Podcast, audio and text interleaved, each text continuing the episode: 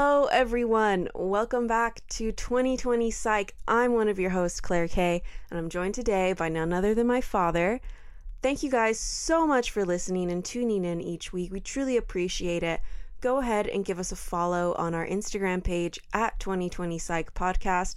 That's where we're going to be posting when we have new episodes, as well as that's where we talk to you guys and answer your questions and you guys can let us know what you want to hear more about, what you want to hear less about. It's just a great way for us to communicate with anyone and everyone who listens. But without any further ado, I'm going to go ahead and let my dad introduce himself, and we're going to get right into this week's episode. Hello, my name is Dr. Hernandez. I'm a psychiatrist.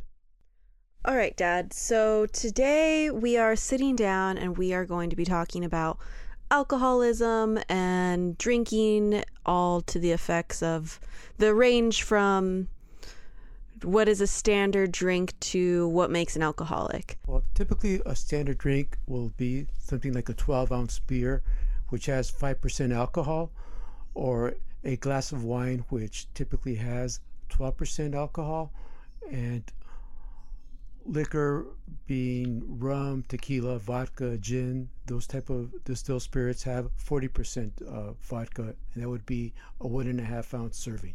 Is there a safe level of drinking if you're out with friends, out to dinner, maybe accompanying um, your dinner with a glass of wine? Well, moderate drinking is considered one drink one serving for a woman and up to two uh, drinks for a man in a day. Does alcohol impact everyone in the same way? Not necessarily. Uh, there's different factors that contribute to the effect that alcohol has on a person. It depends on different things, including a tolerance level, genetic, developmental, uh, and even environmental factors that will interfere with uh, the way it affects a person, and also depending on their metabolism, that would be greatly influenced by their age. How do you know if you have a drinking problem, and what is considered alcohol abuse? Well, to, to state it simply, if it's causing impairment in your interpersonal functioning, in your relationships with others, your work environment, your studies, your careers. Uh, I think that would be considered uh, alcohol misuse or, or a misuse disorder. So, can you define heavy drinking and what is considered a drinking problem? 90% of adults will say that at some point in their lifetime they've consumed alcohol at least once, though 40% of adults will say that they've consumed alcohol in the last month. And as we mentioned earlier, moderate drinking is considered one drink a day for a woman and two drinks a day for a man. Anything in excess of that is considered on, on bordering on abuse. Uh, there's other definitions for binge drinkers, which can be up to five drinks a day or within a, a drinking session uh, for men and four uh, such drinks for, for women. So th- those are some things that we want to go into uh, and just sort of define as what the outlines are here. Of course, when people are exceed that and it starts causing them difficulties with uh, law enforcement, with authorities, with their employers, with their teachers, with their spouses, with their friends, then that's when we're, looking into what's considered an alcohol use disorder. Uh, so I would imagine, just based off, you know, some of the statistics you gave off right now, that binge drinking is most likely more common with maybe adults my age on the younger side. Maybe that's because of in a college setting, um, you're going out on the weekends, and that's your opportunity to unwind, let loose with your friends, um, and perhaps maybe al- alcoholism is more common in older adults. Am, am I wrong? And or do you have any statistics on that? Well, as we've touched on before in other episodes, binge drinking is a, a major problem in uh, campus settings, particularly in uh, in Greek life. Uh, though it's not something that is, is exclusive to those groups, uh, but it is uh, very common in 15 to 24 year olds, uh, less so as as adults get older. So maybe let's finally define alcoholism and what is a true true and true alcoholic. Um, what what are some of the key characteristics that need to kind of be checked off for someone to be um, classified as one and then treated as an alcoholic? I think when there's a stage at someone's life where they become dependent on alcohol, where they can't function without it, where they need to continue drinking, and because if they stop drinking, they start having withdrawal type symptoms. I think that would be the definition of an alcoholic. Can alcoholism be inherited? Is it something that um, if you're an alcoholic and you have kids, are your kids more prone to develop alcoholism as well? Well, there is a genetic component to developing an alcohol use disorder, definitely, but it's not only genetics. There are developmental factors, environmental factors, and biologic factors, with those being the genetic ones, and as well as uh, there are social factors that influence in someone uh, developing a, an alcohol use disorder. What are the long term health effects for someone that has alcoholism um, on their body, on their brain, and then on their mental health as well? Well, it's interesting that you you mentioned that because alcohol, as you know, is a drug. And when we hear commercials of other drugs that are promoted for medical purposes, you always hear about their side effects, right? And there's always a long list of these horrendous side effects that can possibly occur. Yet when they advertise uh, for alcohol, you never hear of what the long-term side effects are, and they are they can be quite devastating. And let me just go over a few.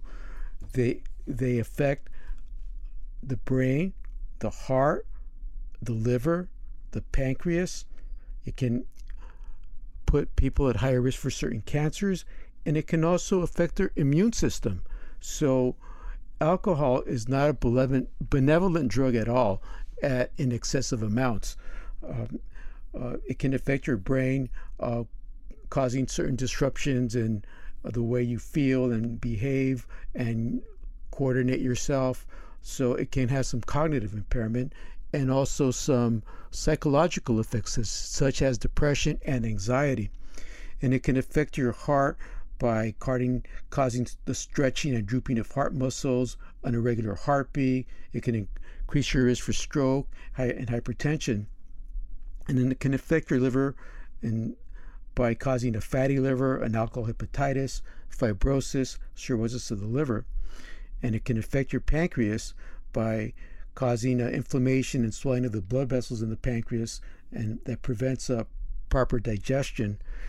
And cancer, uh, it will increase the risk for certain head and neck cancers, particularly of the oral cavity. It'll also cause esophageal cancer, liver cancer, and breast cancer, and as well as colorectal cancer. So the adverse long-term effects are of alcohol are pretty devastating. Uh, and again, at this point, uh, all you need is to to have a lower immune system with the pandemic going on. So again, these are these are these are things that the public should know about because these are uh, these are well known side effects that are very detrimental to anyone's health. This is for usage of of these long term health effects. This goes for does that have to be like um, for people that are just alcoholics, or can that can those health effects also affect those that uh, just lean more towards the heavy drinker side of things? Well, it's defined as drinking too much on a single occasion or over time, but it, it can take a serious toll on your health. So, when we talk about alcoholism and uh, maybe we could shift over to the treatment side of things, is it possible uh, for someone just to quit cold turkey when it comes to alcohol? Um, and what are the withdrawal symptoms from alcohol? To answer the first question, there are some people that can stop drinking on their own. And that, that just, I think, is a testament to the willpower and determination that some people have. Most people are unable to do that. Though, again, there are some individuals that are capable and have done that. most people will require assistance, and that, that assistance can come in what they call a multi pronged sort of a treatment form, including medications, 12 uh, step programs, uh, and detoxification, uh, a multidisciplinary treatment approach to helping somebody stop uh, using uh, alcohol. Withdrawal symptoms from alcohol will depend on how much a person has been drinking.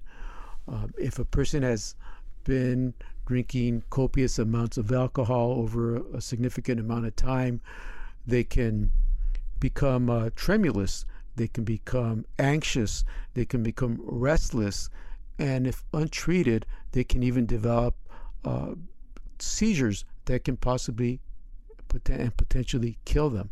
So, the withdrawal of alcohol can be uh, fatal uh, if untreated. It's interesting, you know, we're talking about alcoholism just because I feel like, like you say, you brought up the good point of um, when there's ads on TV for prescription drugs, there's always a list of side effects, but with alcohol commercials, there's never any um, disclaimers of, oh, these are the long term side effects, even though it is a drug.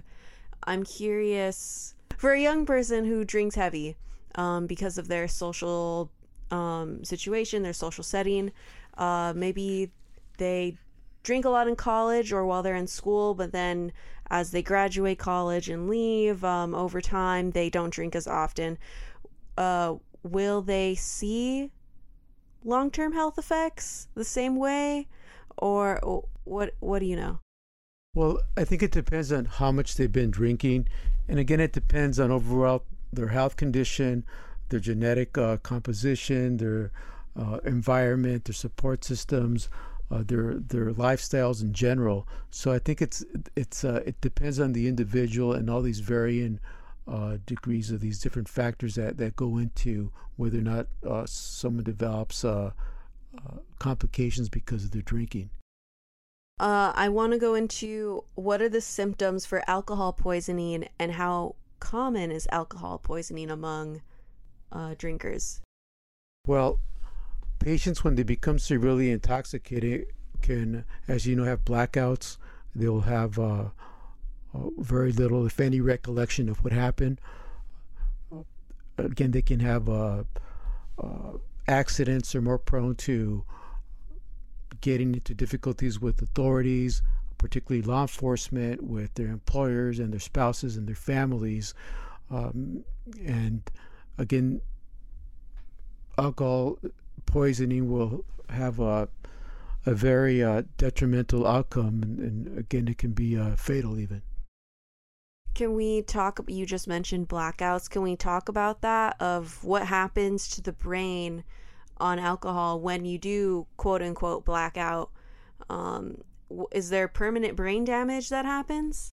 I don't think that there is, but alcohol does destroy memory cells, so there's a bit of amnesia that's associated, and that's why patients that come into the hospital that they put on holds, uh, voluntary holds, they don't re- sometimes they don't recollect what happened because uh, of the amnestic effects of the of, of the alcohol. I believe you touched on this earlier, but I just want to clarify. Can you de- can you be dependent on alcohol without necessarily being addicted? No, I think that if you're dependent, that that would define an addiction. If you have to have alcohol to 24/7 uh, to just as, your lifestyle, that you can't go without drinking, uh, and you can't you have to continuously uh, drink, and uh, that would define, I think, the dependency and the alcoholism. So yeah, there, you can't distinguish that. So, for the average drinker who's leaning towards the moderate side of drinking, how do you know if you need help with your drinking? What is it? What is classified as rock bottom? And do you need to hit rock bottom in order to seek out help for your alcoholism or for just your drinking habits in general? Well, oftentimes people know they need help, but the dependency is so strong that they're helpless.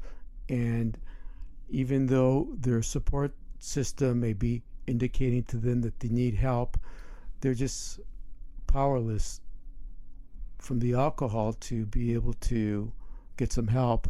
So, uh, in many ways, it, it does render them powerless. And again, that's where the 12 step program comes in, and you need your higher power to, to help you guide you through uh, uh, your recovery. That's good to know. And I want to just ask the question of for the person that's trying to be proactive in making sure that they that they maintain a healthy relationship with drinking uh, what are some things that they can do to just have those like boundaries in place for themselves to make sure that th- no this isn't something that i'm going to depend on it's not something i'm going to abuse uh, what are some things that i guess people can do to make sure that they maintain a healthy relationship with alcohol if there is such a thing well let's remember one thing here alcohol is used for different reasons it's used for relaxation for some, socializing for others, to enhance food. So, not everybody has a problem with it. So, we're we're addressing those that do have a problem with it. So, I want to make that distinction. Not everybody that drinks alcohol needs to go into a rehab. Absolutely not. However, moderation is defined as for a woman, one drink a day, and for men, it's two drinks a day. And if you're exceeding that, then that's where you have to start measuring. I mean, you can have for a man 14 drinks a week if you if you do that math of uh, two drinks a day, and for a woman, it's seven drinks a week. So if you want to maybe combine those over the weekend, uh, you can kind of do the math and you know sort of figure it out, and that would be considered moderate drinking. Of course, provided that even that amount of drinking doesn't impair your your life.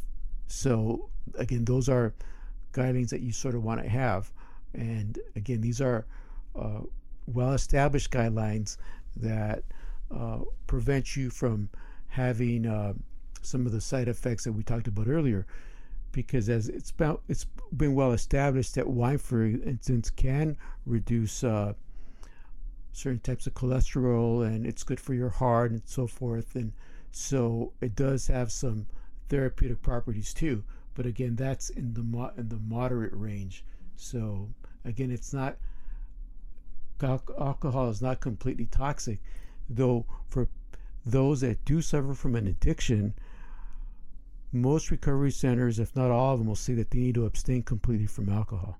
What can, um, for those who maybe have family or friends that are suffering from alcoholism, what are some resources or steps that they can take if maybe perhaps the person in their life that suffers from it isn't proactive with getting treatment? Uh, what are some things that they can do to help their loved ones?